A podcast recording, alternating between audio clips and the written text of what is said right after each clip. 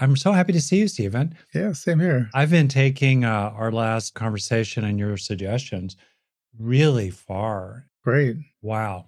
Great, great stuff. Good, good, good to hear. On the path, we'll talk again some another time. Yep. Don't want to involve the children because it'll just Yeah, be yeah. over their head. You know, when the grown-ups get together and hang out. That that's right. It's just you know, uh, an, an earthbound individual like myself, of course, over here, right, with with no real no real interest in these topics. No, I'm joking entirely, of course. Just try to play up what my dad was besmirching me with earlier. just say, just say, Dad. I have access to Wikipedia like everybody else. oh, There's a lot of truth to that one. There's that is where a fair amount of my knowledge base resides, admittedly.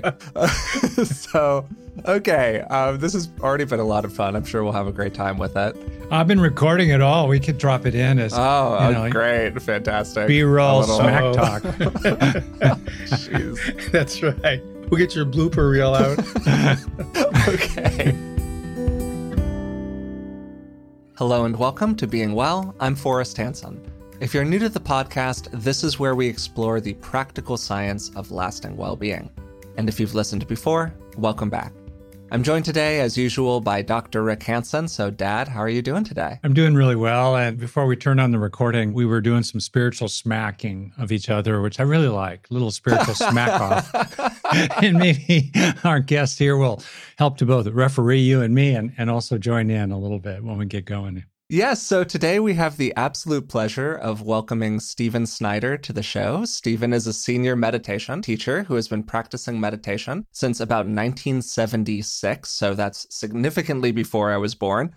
He's the author of three books, including Buddha's Heart, which was published last year. He's also a lawyer by trade and has practiced law on behalf of a number of Zen masters and Buddhist organizations. So, Stephen, thanks so much for joining us today. How are you doing? I'm doing well. It's really nice to be here with you and Rick Forrest. Yeah, it's great to have you here, and I'm really looking forward to doing this. You have such an interesting intersection as I was just learning more about you of personal practice while also living in the world in very practical ways. So I'd like to start by kind of introducing you to people. You've been a Buddhist practitioner for a long time, and I would just love to know how did you get started with Zen, and what is your practice focusing on these days? Well, I started with Zen. I was 19, so 1976. I think there was the normal teenage angst, the uh, just who am I? How do I fit into the world? Those kinds of questions. And also, there was a sense of my life felt like a lot of suffering. Like I really didn't know how to navigate life. And every time I tried to move in a direction with relationship or work, there were lots of problems, lots of mistakes I was making. And so I decided to look into Buddhism. And so I uh, got some materials, some books on Buddhism.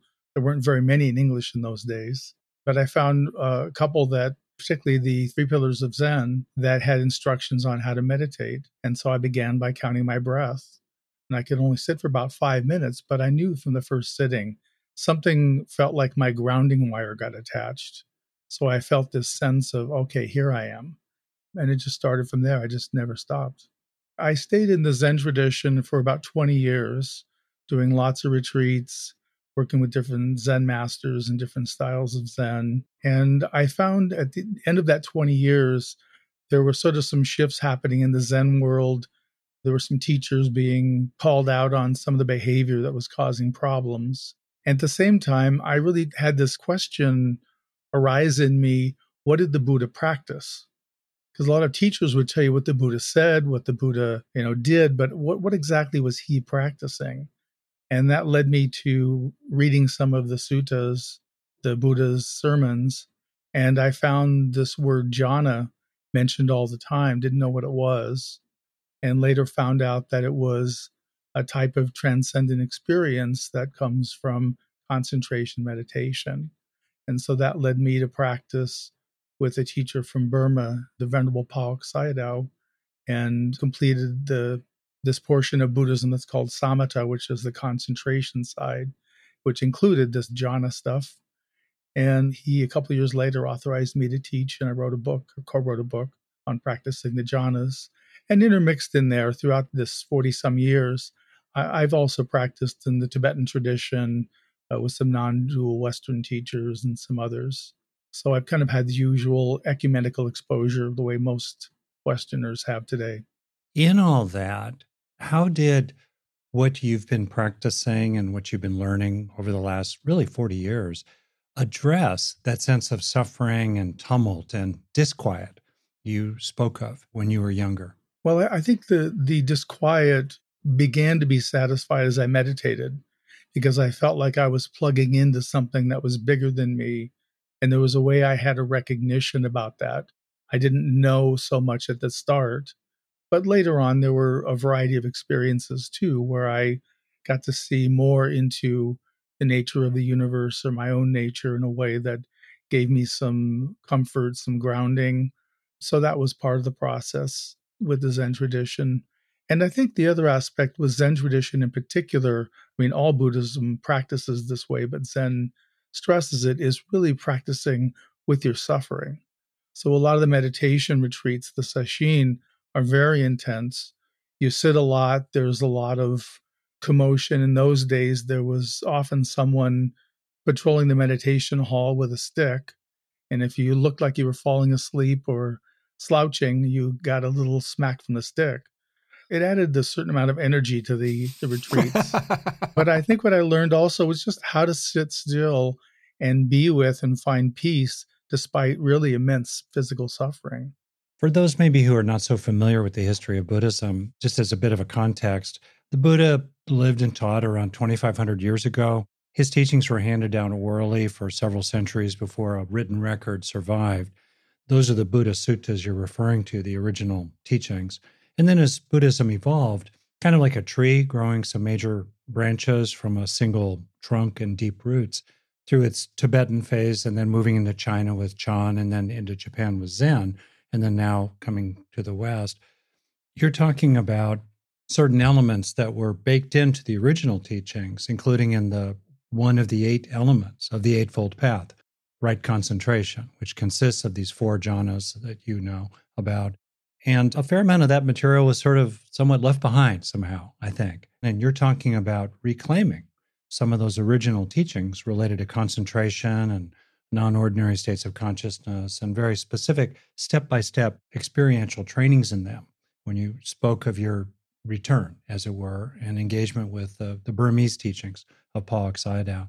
And so I'm just kind of wondering, with that historical context, what you found valuable and important in these original teachings and the lineage now of training in those practices of deep meditative absorption, deep states of concentration. Well, I'd say first that that I, I want to make sure to emphasize that I really got a lot of value out of my Zen years. Yeah. I think the other component it added psychologically for me was I really didn't have a father figure growing up.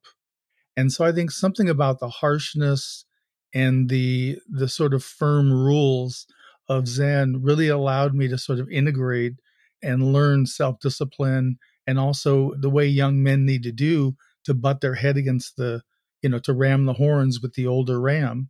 There's a way I think it afforded me that. So I think there was also a maturing mm. that took place through those years as well. Sure. And I want to say as well in my own practice, I'm turning towards Zen, actually, in a lot of ways, and really appreciating a lot of the tremendous profundity there. Okay, so keep going. And then, uh, but I would say my Zen years, learning to meditate, there was a lot of instruction around the physical posture of meditation, and there was almost nothing spoken about about the inner content of meditation. Mm, mm-hmm. And the idea was they didn't want to give you too many ideas, and they didn't want to have you then let's say, lean into, if not fabricate experiences based on what you were told the inner experience could or would be. So, but the problem was, I came to see myself like a hot air balloon pilot. I could get the balloon in the air, but I never knew any, I never had any idea where it was going to go or how I was going to land. Where, where with the Theravadan, which you're talking about is the practicing that the Buddha did, they call it the, the elders, the practice of the elders there's really a, a lot of a systematic approach, very detailed approach to meditation, specific meditations. So I, I, came to feel as though I got to be like a, a fighter pilot. I got to know all the buttons and doodads in the cockpit, and I learned how to operate all these things. And I can a very peaceful airplane, yes. a very peaceful, very, very quiet, very quiet, zooming along in Mach 17. that's right. Okay, that's right. Well, it's kind of a the, you know the, the the fighter the fighter plane uh, combined with the transporter from Star Trek. So you combine those two, then you're you're approaching they're approaching the truth. We're really mixing our metaphors here. I'm I'm enjoying it. This is good stuff.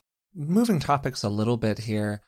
I do want to ask you about your sort of worldly practice alongside all of your contemplative history because you have training as a lawyer and you worked as a lawyer providing legal services to a variety of different contemplative organizations, Zen organizations, and otherwise.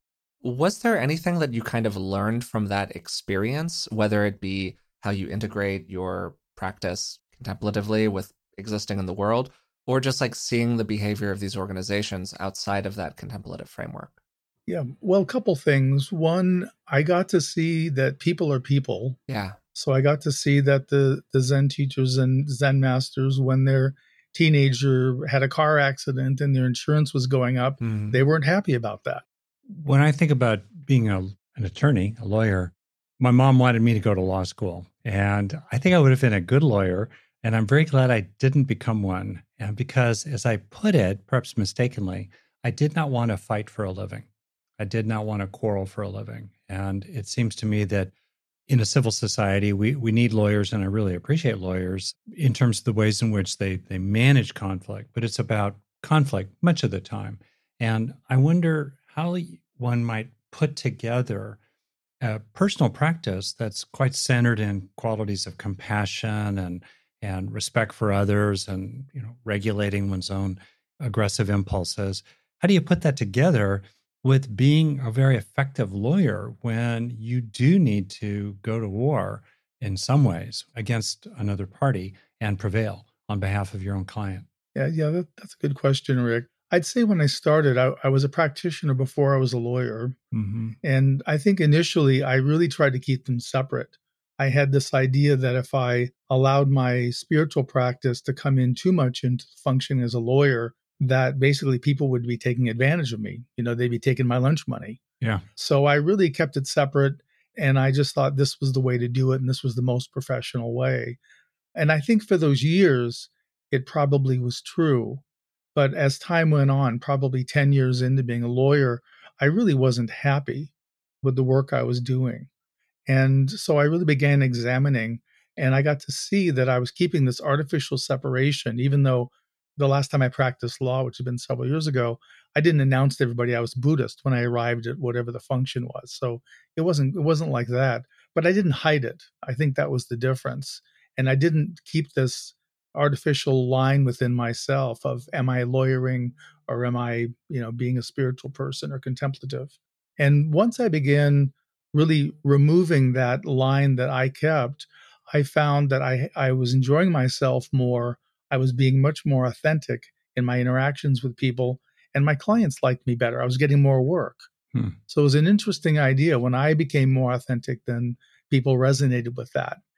So I felt like I, I maintained the balance in the ethics of both worlds in that way.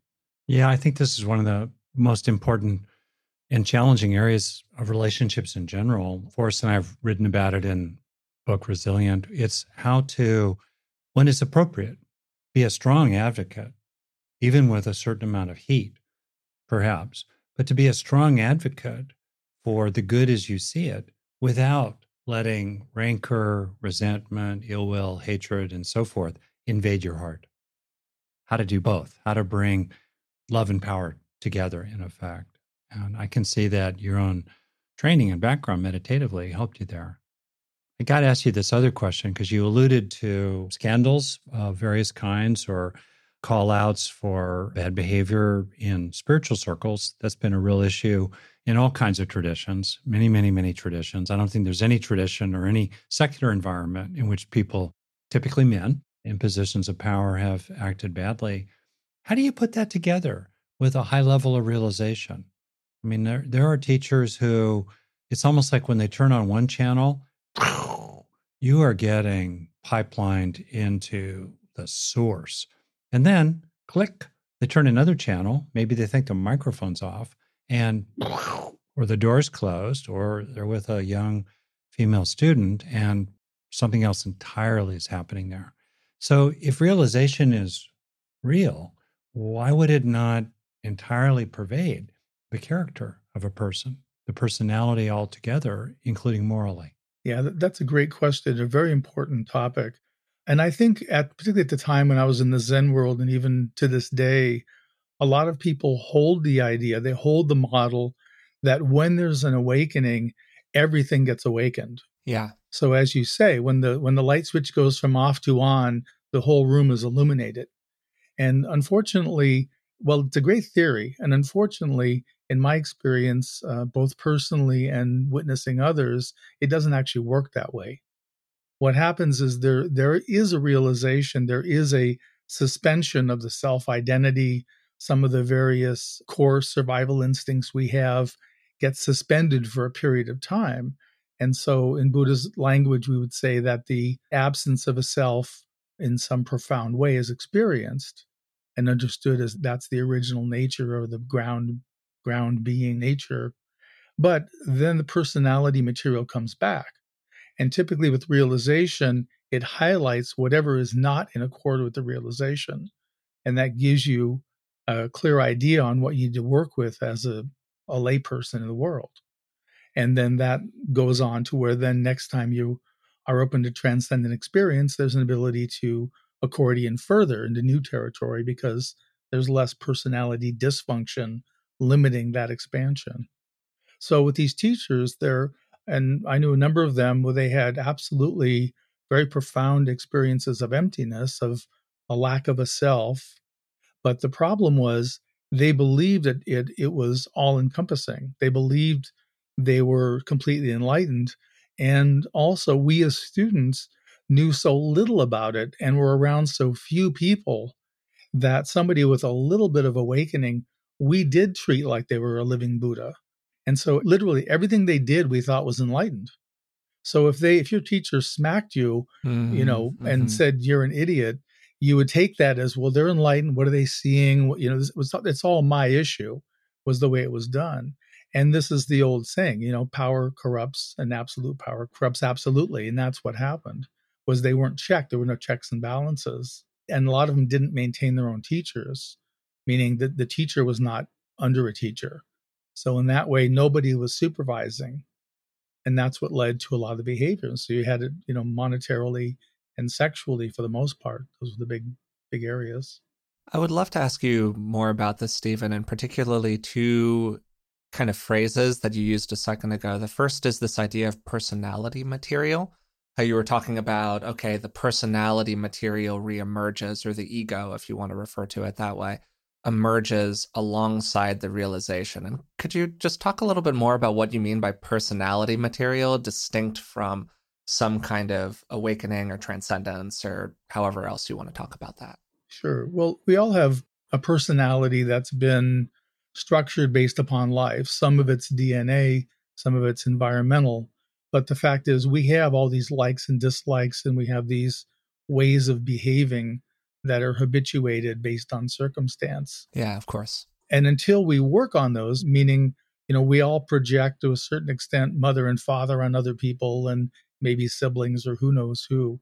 But the point is, we're often relating to other people not in an authentic way, but they remind us of somebody. Mm-hmm. So there's a certain way it's investing you know our history and when both people are doing it there's a way you don't quite have a clear communication so it's just that kind of structuring the normal psychological structuring we all go through. And of course there is a uniqueness not only in our personality but even in our awake state we're all have a profound uniqueness. So when people can live from complete awakening there's still a way they're very different they're very unique but they're very authentic. We're drawing a contrast that you've alluded to between sort of the ordinary self, the sense of I'm a Rick, you're a Stephen, there's a Forrest over there, and that to essentialize it and reify it further, there's a kind of entity inside each one of us. This is the conventional sense, right, of the I inside us, the me, the, you know, agent of actions and owner of experiences. Okay. In contrasting to that, you've also spoken of experiences in which that sense of self fades, if not radically, rapidly falls away. And something, something is there. Something remains. There's not a, when it falls away, we don't just die. We don't just go unconscious. Something remains. And can you speak to that? Your sense of that or how you talk about it? I know you've had very deep experiences of this. Help us understand this. Well, in Buddhism, if we say there was a goal, then the goal would be nibbana or nirvana. And that's talked about in lots of different ways, but fundamentally, it's the power of it and the source quality of it is that it's a experience of cessation, cessation of consciousness, cessation of all types of body identification. So really a cessation of all materiality and mentality. So that goes away.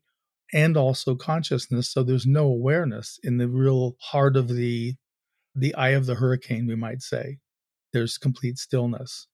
But coming out of that, there's the potentiality for all manifestation, all form, all concept, all of that is there. And then it starts moving into concept, it moves into space, it moves into a variety of other qualities, and ultimately into form, which is where we are. So there's a direct relationship. And all this is happening right now. So this isn't an abstract. This is the way we're actually structured. It's just we've forgotten in part, and also we've been socially reinforced to believe you're Rick and I'm a Stephen, rather than really we're that and we're neither. So, you know, it's it's this coexisting that happens. And part of it is perception. We just don't perceive that that's the actual case, that we actually are completely in touch with the entire source of this whole business, you know, the source of the universe. We're in touch with that and we're made up of that. We lose track of that. And that's what practice does is it it both softens us and also for a metaphor it's like we have this greenhouse we live in and one day we start cleaning the window panes these dirty panes and at some point we, we realize something's cleaning from the outside too. And more and more these panes get clear and all of a sudden there's this immense bright light and we learn that it's both coming from the inside and the outside simultaneously. And then once it's clear and it's shining through both ways does the greenhouse actually even exist? You know that becomes the question. So that's really the function of spiritual work and being lay people we also have to put it into practice in terms of how we live our lives how we relate to others you know how we conduct ourselves. So it's functioning from that. Where the monastics still have to do some of this but they get room and board afforded to them. They don't have to go out and look for work. There's no spouse they have to deal with or children. So there's a way that they take out a lot of the stressors of social living. And I'm not saying it's a preferred lifestyle, but saying just as a contrast to different worlds. So lay people, as you know, we've got a lot more that we've got to engage at the same time. I do want to ask you about that, Stephen. To put it as simply as I can, and this might seem inherently obvious to people, I don't know. For a non monastic, what's the value of doing this kind of work?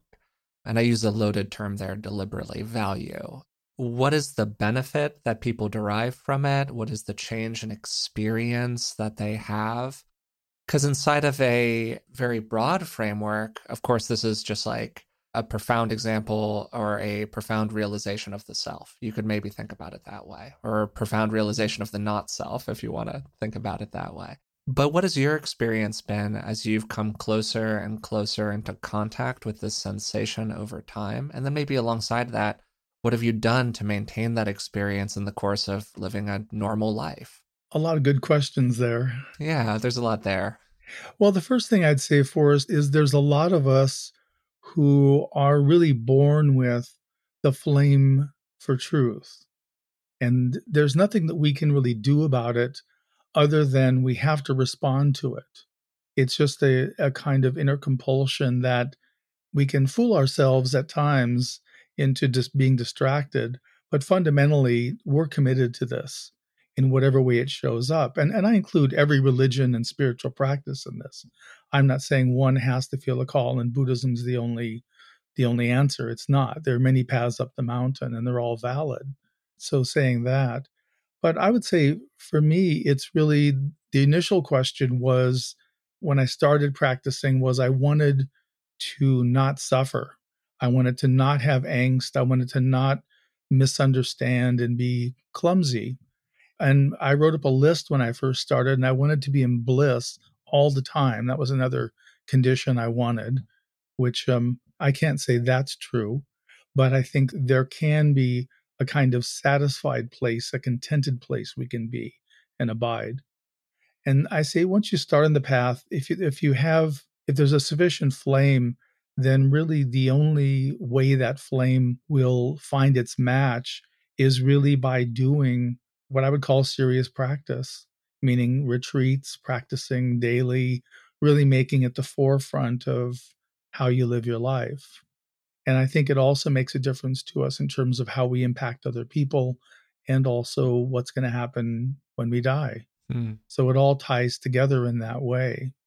So I, I think the value is how do we live authentically? And for some of us, it, it just mandates we must be in a spiritual practice. We must have that a part of our life somehow. So, alongside that, just to kind of get back to what I was saying a second ago, but how do you maintain your contact with that as you go through your normal life? Is there a practice that you keep rolling in the background of your awareness as you're moving through the normal things that you're doing? Is it something that you find yourself falling out of and then you have to return to? How do you engage with that? Yeah, that's a good question. I'd say that all, all the above. There's times when I have done things like carried a pocket timer that I would set for a random time, like 13 minutes.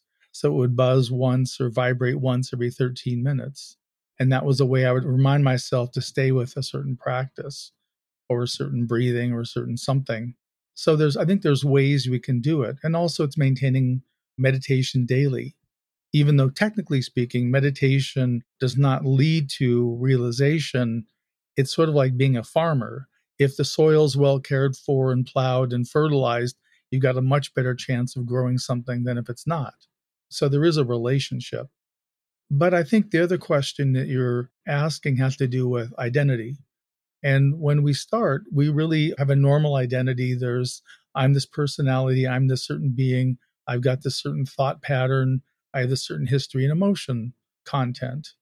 And that changes mm. as we have deeper experiences. And really, the best example, best metaphor is really the, the ocean and the waves. You know, we're all waves on this ocean. And for a long time, we think we're completely independent of every other wave and the ocean itself. That I'm this particular wave and I look like this and I move like this. And over time, with experiences we call transcendent experiences, we start touching into the ocean. And there can come a time when we have a realization that not only are we the ocean, but more importantly, the ocean is us. And the ocean is every other wave. So really, when I look at you, I don't see necessarily another person. I see ocean manifesting as Forrest. Hmm. And so that can become in place of the self identity is the really the identity of true reality. We'll be right back to the show in just a minute, but first a word from this week's sponsors. Terms like the microbiome have gone mainstream, and it's great that there's more awareness about the importance of gut health and how we can support it by taking a good probiotic. Not all probiotics are created equal, and that's why I'm happy to be partnering with Seed.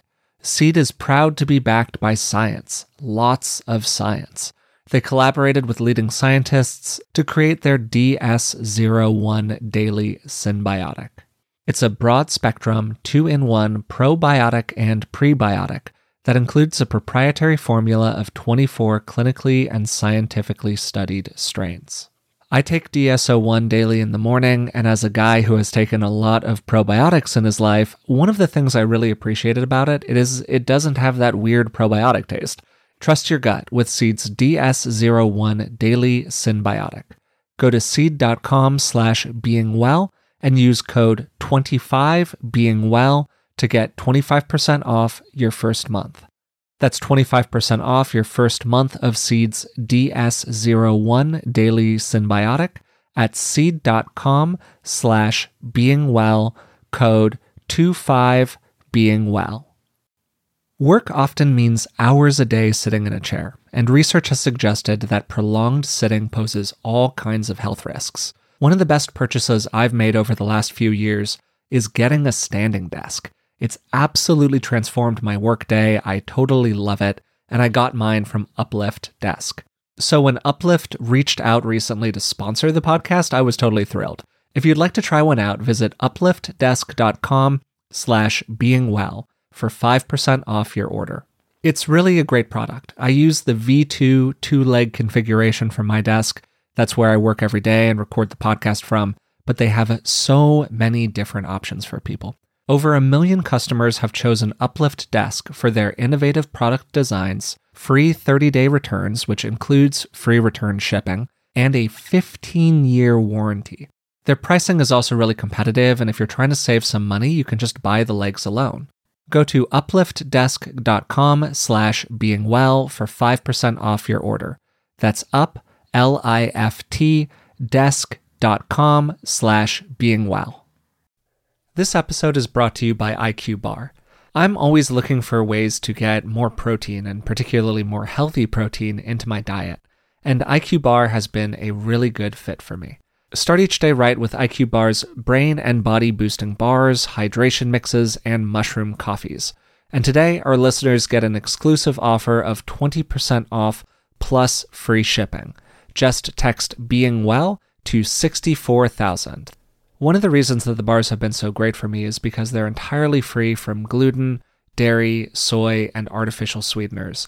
And you can refuel smarter with IQ Bar's Ultimate Sampler Pack.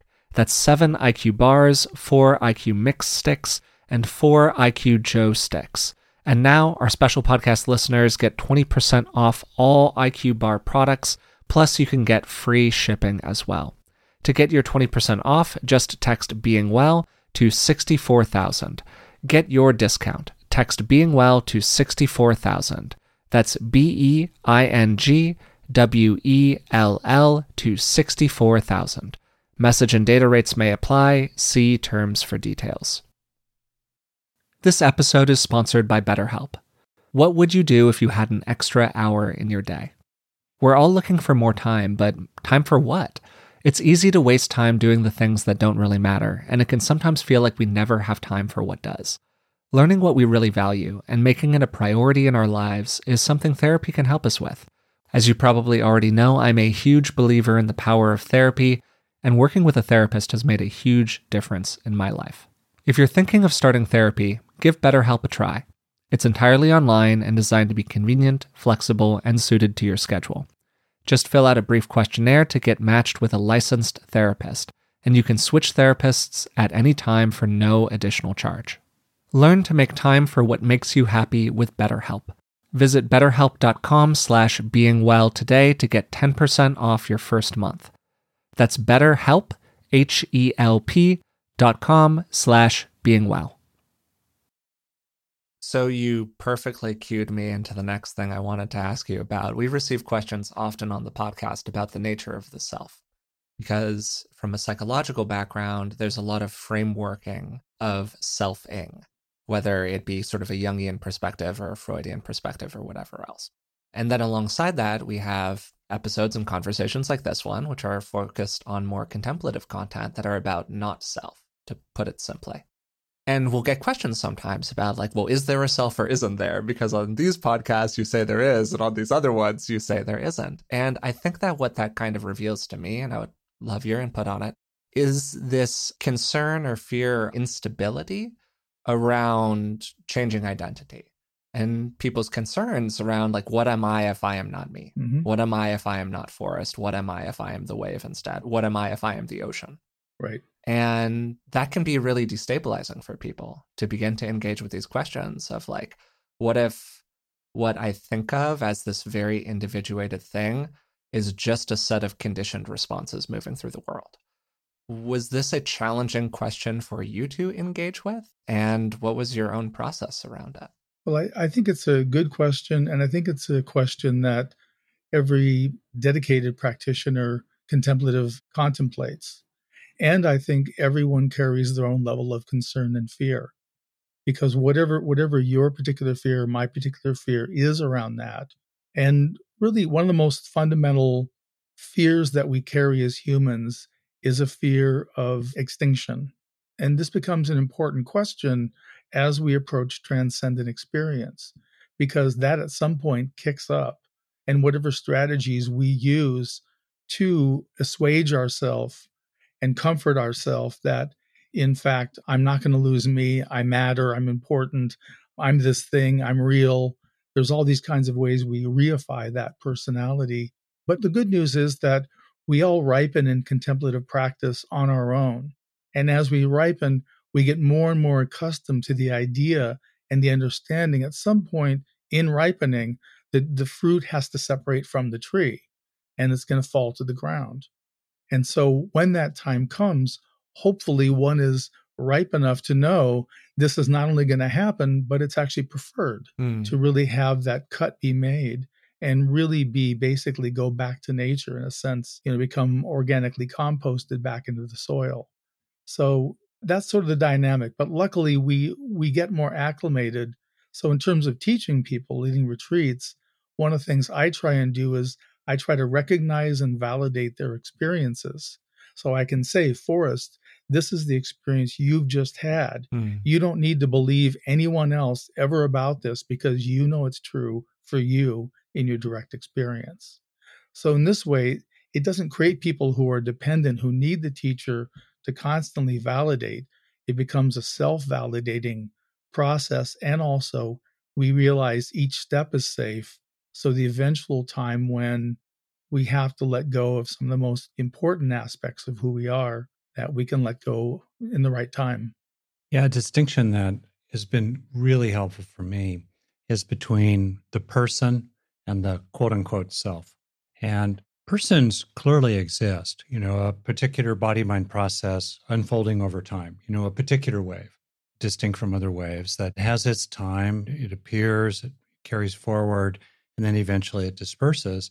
And as social animals, uh, persons have worth and dignity, they have rights and responsibilities. And paradoxically, taking appropriately good care of oneself as a person actually helps to undo the ongoing problematic constructing of the quote unquote self, a sense of being isolated and beleaguered and needing to protect and glorify this particular presumed construction. And one thing that becomes, I think, really useful when we think about self, not self, as Forrest said earlier, selfing and not selfing. And as the constructive fabricating process of the manufacturers that sense of self slowly, slowly, slowly, slowly subsides. As you know better than I do, Stephen, I, I regard you, and I'm quite happy to say it here, as someone who's considerably farther along than I am in practice. And I think that's helpful just simply to recognize that about people in a straightforward way. And these are people we can learn from. So I'm saying things that you're familiar with as best I can. So as this active constructing of self falls away, what becomes more and more evident is what's there without that constructing. And that constructing has qualities of suffering baked into it. It's contracted, it's tense, it's dualistic, it's isolated, it's uncertain, it's uneasy, it's hungry for narcissistic supplies. And there's a lot of relief as that ongoing active dynamic process of constructing bit by bit, molecule by molecule, you know, synapse by synapse, gradually, gradually falls away. So in that context, then, I kind of wondered if you could speak more directly to what do you like about who you've become? I mean, you've invested in this deeply. You've suffered a lot of knee and back pain over the years before you saw the light or something. And you have a wife, you have a home, you know, you live in the real world. What have you liked about doing this practice? Why has it been really, really important for you? Well, I, I, appreciate very much your question and also your prefacing the question because I think that's important to understand that we are we are still people in every respect.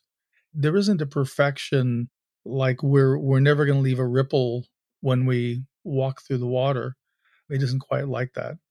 But I think there's this kind of satisfaction both in homing into authenticity. And the more authentic we can be, either in realization, but to me, more importantly, in embodiment and functioning, the more we feel like we're really where we belong. I'm in the right seat, I'm in the right place. And it becomes really, you know, the social fabric becomes where you end up working with other people.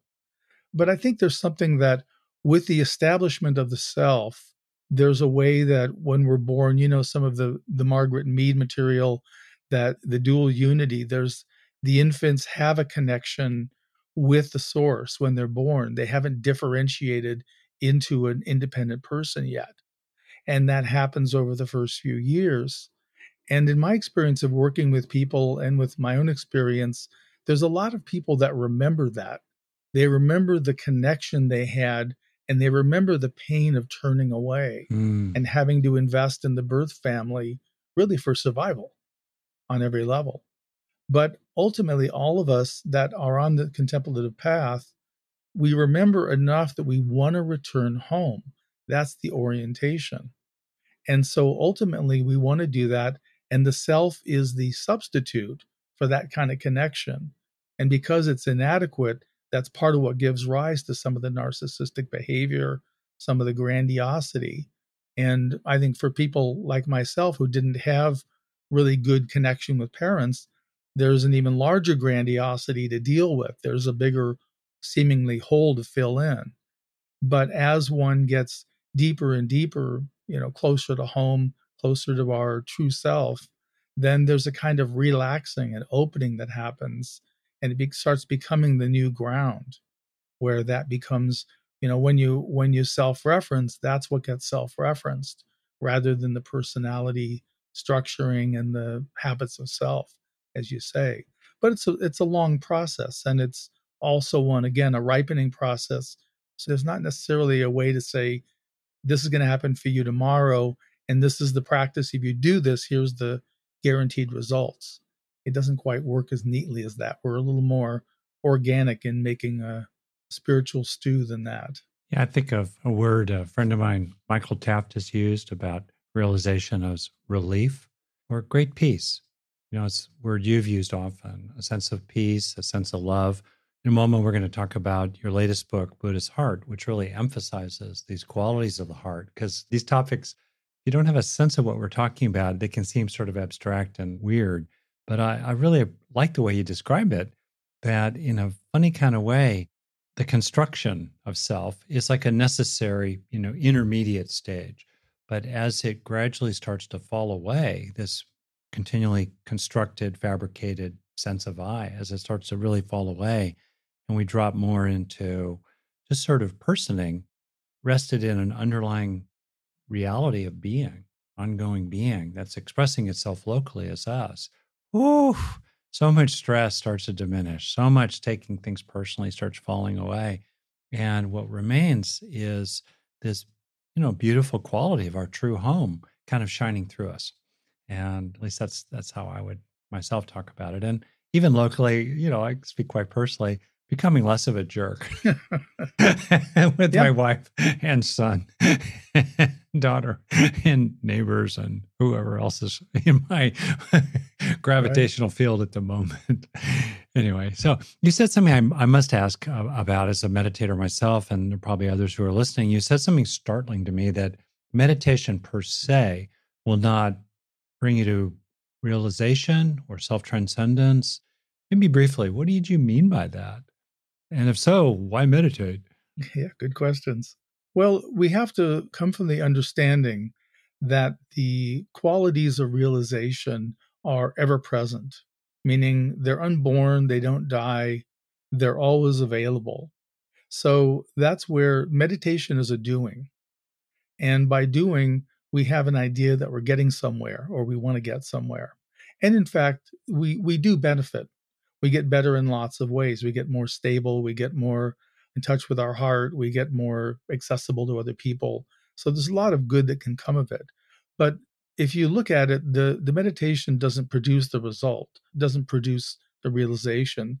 The realization happens really in a kind of ripening and just serendipitous event in a lot of ways. But if we treat, to me, the more we treat our life as our work area, meaning if you want to know what issues in your life you need to work on, watch your life because that issue is going to come up repeatedly and more intensely until you recognize it that it needs to be addressed in some fashion and you need to explore and understand. And this is where things like therapy can be really helpful to really become a better functioning ego because we need to be well functioned and established in order to transcend. If the ego is not developed enough or is damaged enough then transcendence becomes very difficult to stabilize so that's why I talk about it in that way. That again, meditation helps a lot, but it doesn't produce the realization because the realization's already here. Mm, clear. Thank you. And reassuring that, you know, we don't have to scratch and claw to become something we're not yet. We simply, in effect, come home to who we always already were. Right. Or to what has always already been the case. Right. Yeah. And so a lot of it's the recognition of that and the willingness because there's a lot of resistance because we have this fear. You feel, you know, what if you change enough?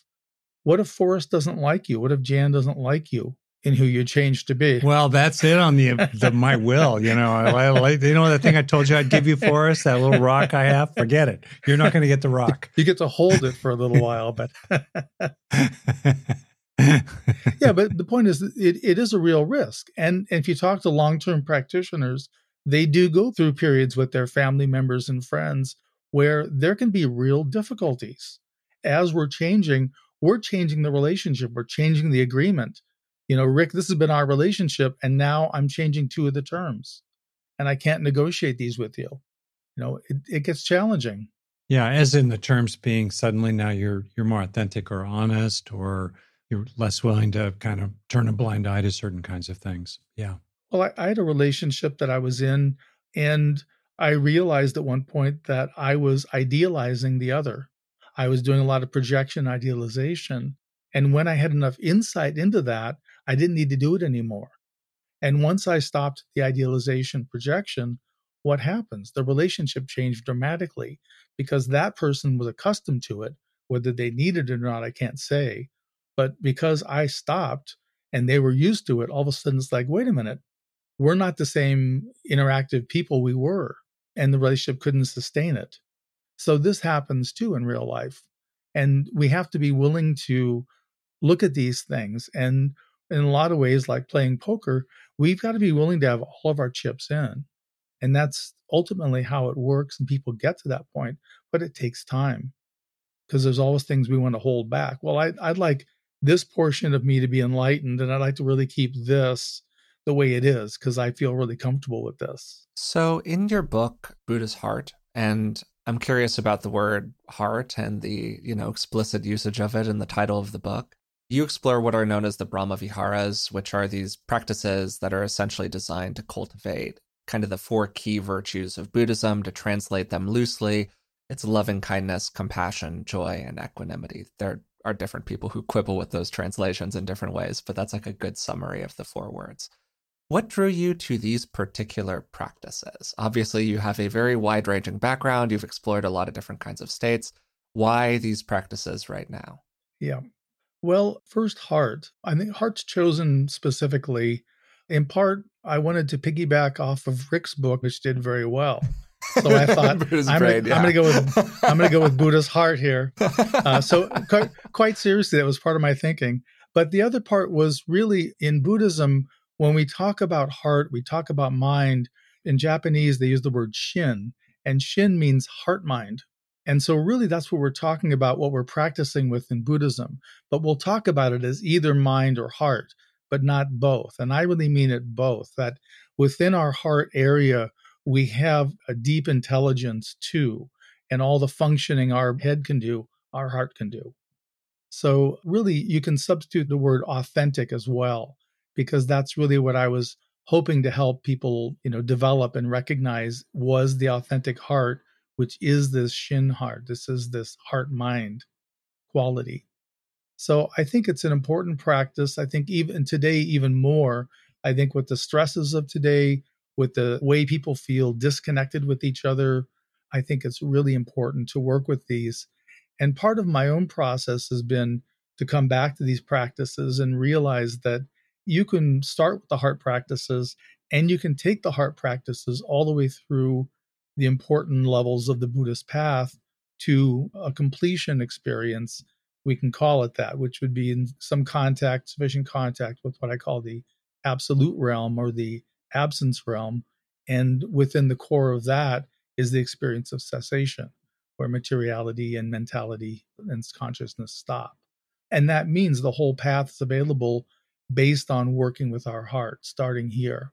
And it's going to improve our relationships with ourselves and others too. So it seems to me it was really a apropos way to approach this and also with my own teaching it's sort of come full circle where this is the way i want to move into the world and what i want to support people in mm. in doing that's lovely perhaps at the beginning of that path as i suspect many of the people listening are somewhere between the beginning and the middle of it what are some of the practices that you teach or that you sort of nudge people toward that help them start to cultivate some of these key virtues well, like right now, I'm I'm running a 12 month mentoring group. I've got 12 people from around the world. We're meeting once a month. They're doing work.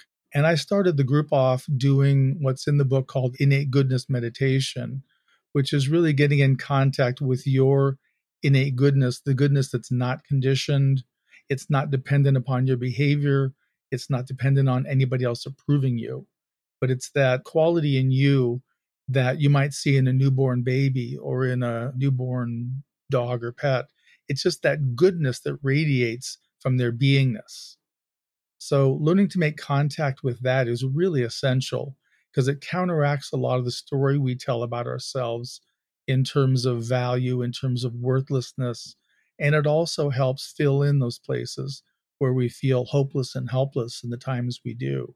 So, it can really help us in a real tangible way in our life and then also the goodness because it's a quality of our deeper nature or what we call the our true nature in buddhism we're making direct contact with the source by being in contact with this innate goodness because it's a beingness again not a doingness so a combination of the innate goodness meditation and the other is is gratitude practice i have them one day a week write down five people from their life who they're grateful for and why and I have them let the gratitude come out of the innate goodness practice. So let it arise. And it doesn't have to be anybody who's in your life. So It could be somebody who was very transitory. And it's been really interesting watching their process of identifying sometimes people they didn't even know their name, but somebody did something. They recommended them for a job, they gave them directions in a foreign city, but it opened to some other experience they wouldn't have had. So it's been really interesting watching those. But I think those both anyone can do. Those are not hard to do. And if you did just that, your life would improve and would continue to improve. If you did, again, nothing else, just tried to live from that, of course, too. Because people are seeing it socially, where they're now interacting with others, and the innate goodness is part of that field when they connect with others. So it's hard to really stay petty with someone else when you're feeling this shared innate goodness that you both reside in and as who you are. And that sense of innate goodness is obviously, of course, a beautiful and powerful antidote to the feeling so many people have of innate worthlessness or brokenness or taintedness or damagedness or lessness than others. I've been touched myself with that practice of innate goodness. Similarly, gratitude, such a wonderful antidote to feelings of discontent. Well, also envy, which is a huge issue. Wonderful. And envy, especially these days of social comparison on steroids. I know we want to talk with you about some major self transcendent experiences you've had, but if we could just a bit further, could you add a couple more practical practices in the Buddhist heart territory, maybe related to kindness, compassion, friendliness, love, whatever you like? Sure. Part of the way I present the Brahma Viharas is I present them a little backwards from the way it's normally taught. They're normally taught loving kindness, empathetic joy, compassion, then equanimity. I start with equanimity because I think if you work from that as a foundation, understanding the functioning of karma and the fact that we're all living out our own karma, there's a way that it lets land a deep acceptance for what's happening and what is. And it gives us a better relationship with suffering. We understand it isn't arbitrary, it's not punitive, it's just the unfolding of everyone's karma in this sort of complex mathematical equation that's being processed. So you have that, and then you build on that compassion. And I teach compassion not as something that's going to eliminate suffering, because life is suffering. There is suffering in human life. But the compassion is how do you hold it? How do you be with the suffering? How do you support? Because I think, you know, Rick, you and Forrest and I could all identify key moments in our lives where we really learned some important lesson and almost always it was a time when we ran headfirst into the brick wall and nobody stopped us. Because if they stopped us, we had a much more narrow experience or learning possibility. So again, it's not taking away suffering, it's supporting someone being right where they are. And that's important. And then the last thing I'll say is I think the other thing I've included in the book, which I think is really critical, is forgiveness practice. I think to really sincerely work through forgiving ourselves and forgiving others is just incredibly important because there's so much we maintain as contractions in places we maintain anger, hatred, self judgment, disenfranchisement, and all the different ways we can do it. And this can help let go and loosen that so we have more fluidity and more room for the other qualities of love, etc. Thank you referring to these different qualities that you've named so far qualities of love or equanimity or whatever it might be and then bringing in something else you were saying earlier where you were talking about contact with source or a feeling of the absolute the absolute was another one that came in the absence are these yeah. qualities that for you are present or were present when you've had transcendent experiences or otherwise experiences of kind of egolessness or self transcendence they can be. Hmm. What you've mentioned, the different heart qualities that we've talked about, the reason it's a little confusing is because these are both emotional qualities and also they're transcendent qualities, meaning yeah. your deeper nature has these qualities inherently in it.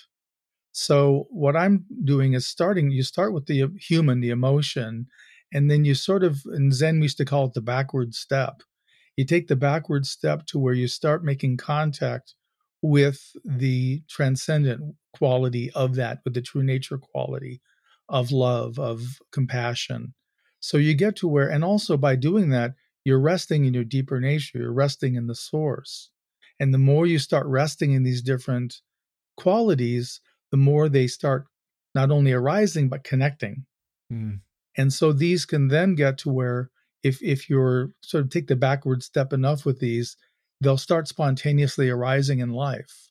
And like if I'm around you and something's going on with you, and I, in my head I'm not clear how to really meet you, I may find my true nature then kicks up compassion, and I can say, oh, compassion is the right way to be here. So I can know how to relate to you, how to connect with you, and how you need it. So it becomes really a great way to live as well. We can learn to trust in it and be guided. That's great. I think so many of us feel just uncertain, unsettled. And then you think about modern societies and external, powerful external forces that really make people feel really like they're not standing on any kind of solid ground. And I mean that in a simple sense, not getting at ultimate questions of emptiness and groundlessness. And the teaching you have here that's speaking to something that we can open into and even get a sense of what's already true, what's underneath it all, you know, about who you already are and about the way reality actually already is, can feel so deeply reassuring, easing of an anxious and contracted heart. Right. And that's part of it is learning to trust that. But it also has to be true for you. And that's part of what doing the practices will do is you'll you'll begin to realize and start making contact with that. So, yeah, it, it's really important. And I think, again, it has everyday social benefits as well as it has benefit in the transcendent sense of returning home, which is really what, in a lot of ways, we all are aching for. So, if I could, I want to make a kind of a common distinction about three different ways for the veils to drop and for people to have a sense of just sort of the underlying truth of reality, the underlying true nature, let's say.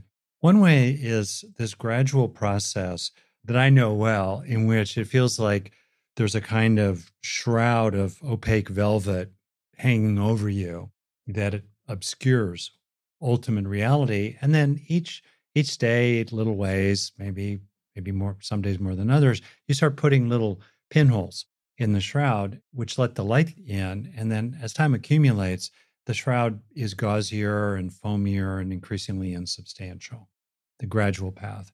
Then there's times when suddenly, poof, whatever the basis is, the shroud falls away and the sense of self totally drops out while reality, true nature shines forth with radiant perfection. Then, third, there's the special case of the shroud falling away, in which a person's aided by substances of one kind or another, entheogens, psychedelics. What's your view of these three different ways to encounter the truth of things? Well, I, I, certainly subscribe to the to the first two. The the drug one, I don't really have a lot of knowledge about or experience of, and I my consideration would be that because it's conditional, it's dependent. Mm-hmm. That I don't know how much that's going to cloud perception.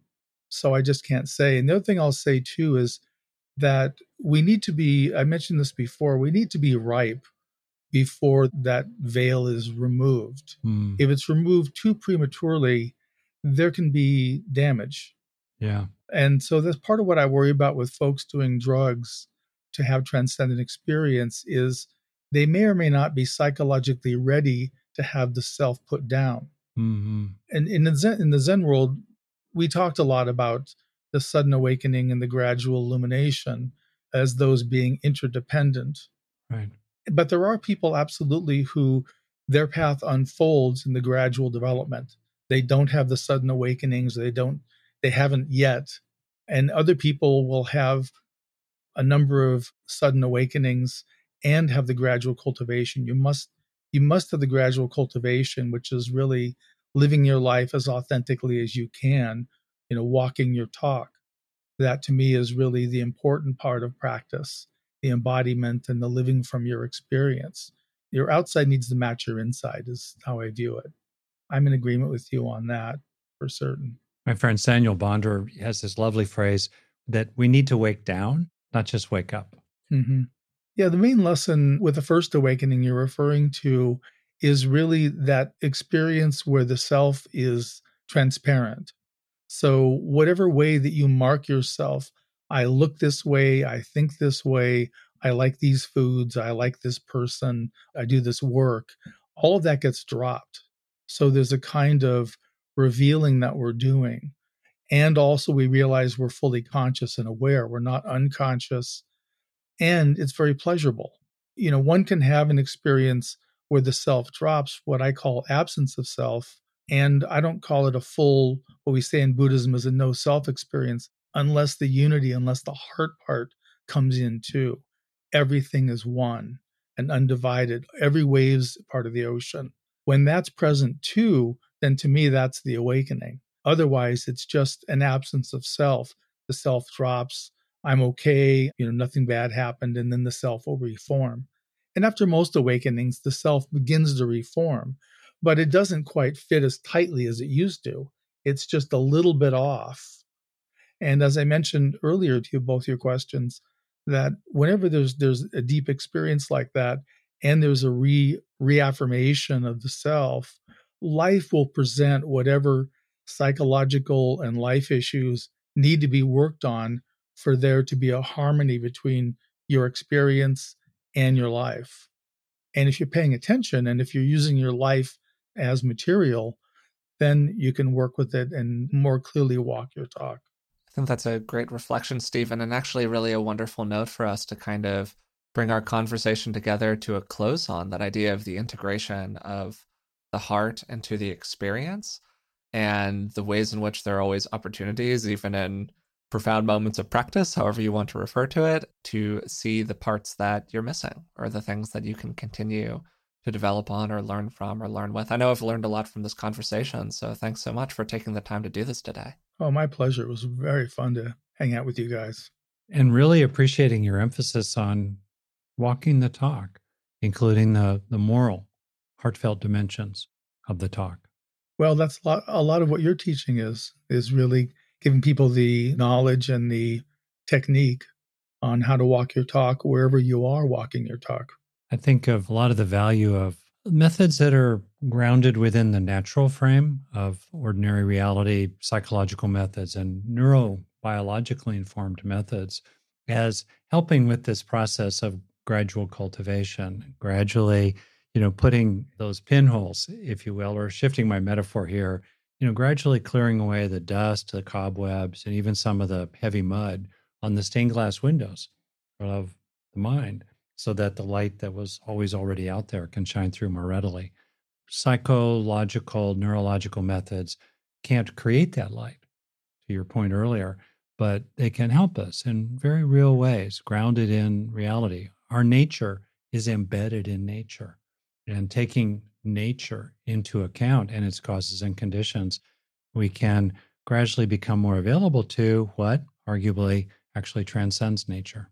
Right. It's prior to nature. Beautifully said. So today we had the pleasure of speaking with Stephen Snyder. We began with Stephen's personal journey of practice alongside his professional practice as a lawyer. One of the lessons that he took from working as a lawyer to a variety of contemplatives was that, well, very awakened people can behave badly too. Just because somebody has a great deal of spiritual development doesn't mean that the realization that they've had is fully integrated into all of their behavior out in the world. And there is, for many people, a kind of contrast between their contemplative self or their spiritual self and how they actually live their lives. And one of the opportunities that practice gives us is to see how our behavior may not be consistent with our deeper, more core values. We then talked for a while about practice out in the world and how people can bring together contemplative practice with living a relatively normal life. This included a lot of discussion of the nature of the self and the contrast between the psychologically constructed sense of I am versus not self as it's taught in Buddhism. Stephen used a metaphor of each of us as a single wave that's part of a much greater ocean including how we're the whole ocean just as much as we're any one wave. Alongside this, a fixation on the fact that we're the wave can sometimes get in the way of our perception of the whole ocean. Stephen spoke really eloquently about the value of contemplative practice and even some fairly esoteric states of consciousness out in the world. Some people just feel called to contemplative practice, and pursuing it is a manifestation of their deep authenticity. While for other people, they're much more interested because of the very real benefits it can provide in terms of increasing happiness or relaxing some of the negative forms of attachment and clinging, which then reduce some of the suffering attached to those experiences. Alongside this are the practices offered in Stephen's book, Buddha's Heart, which focuses on the development of four key virtues loving kindness, compassion, empathic joy, and equanimity. Stephen particularly highlighted equanimity as a foundational practice. We then closed by talking about self transcendent experiences, the value of them, and the different ways that people can arrive into them. How they can allow for some people a glimpse at our true nature, and the ways that it's possible for us to be in the world. This includes a relaxation of the egoic sense of self how sometimes we have these moments where we just sort of realize how constructed the whole thing is. And once we have that experience, for some people, the puzzle pieces never quite fit as snugly as they may have before. This can be disorienting or feel uncomfortable, but it's really a natural process of development, a way for us to realize the way that the world actually is as opposed to the way that we perceive it to be.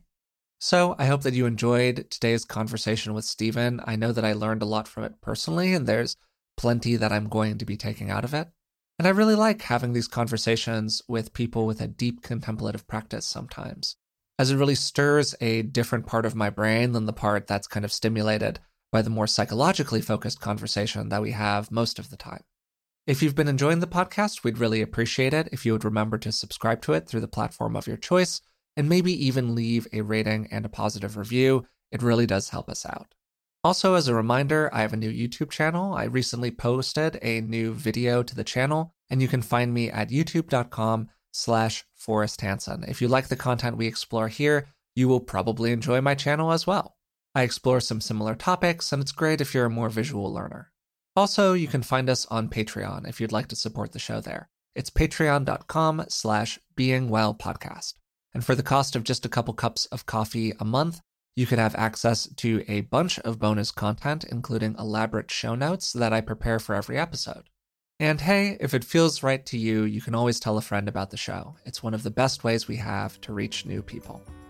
So until next time, thanks for listening, and we'll talk to you soon.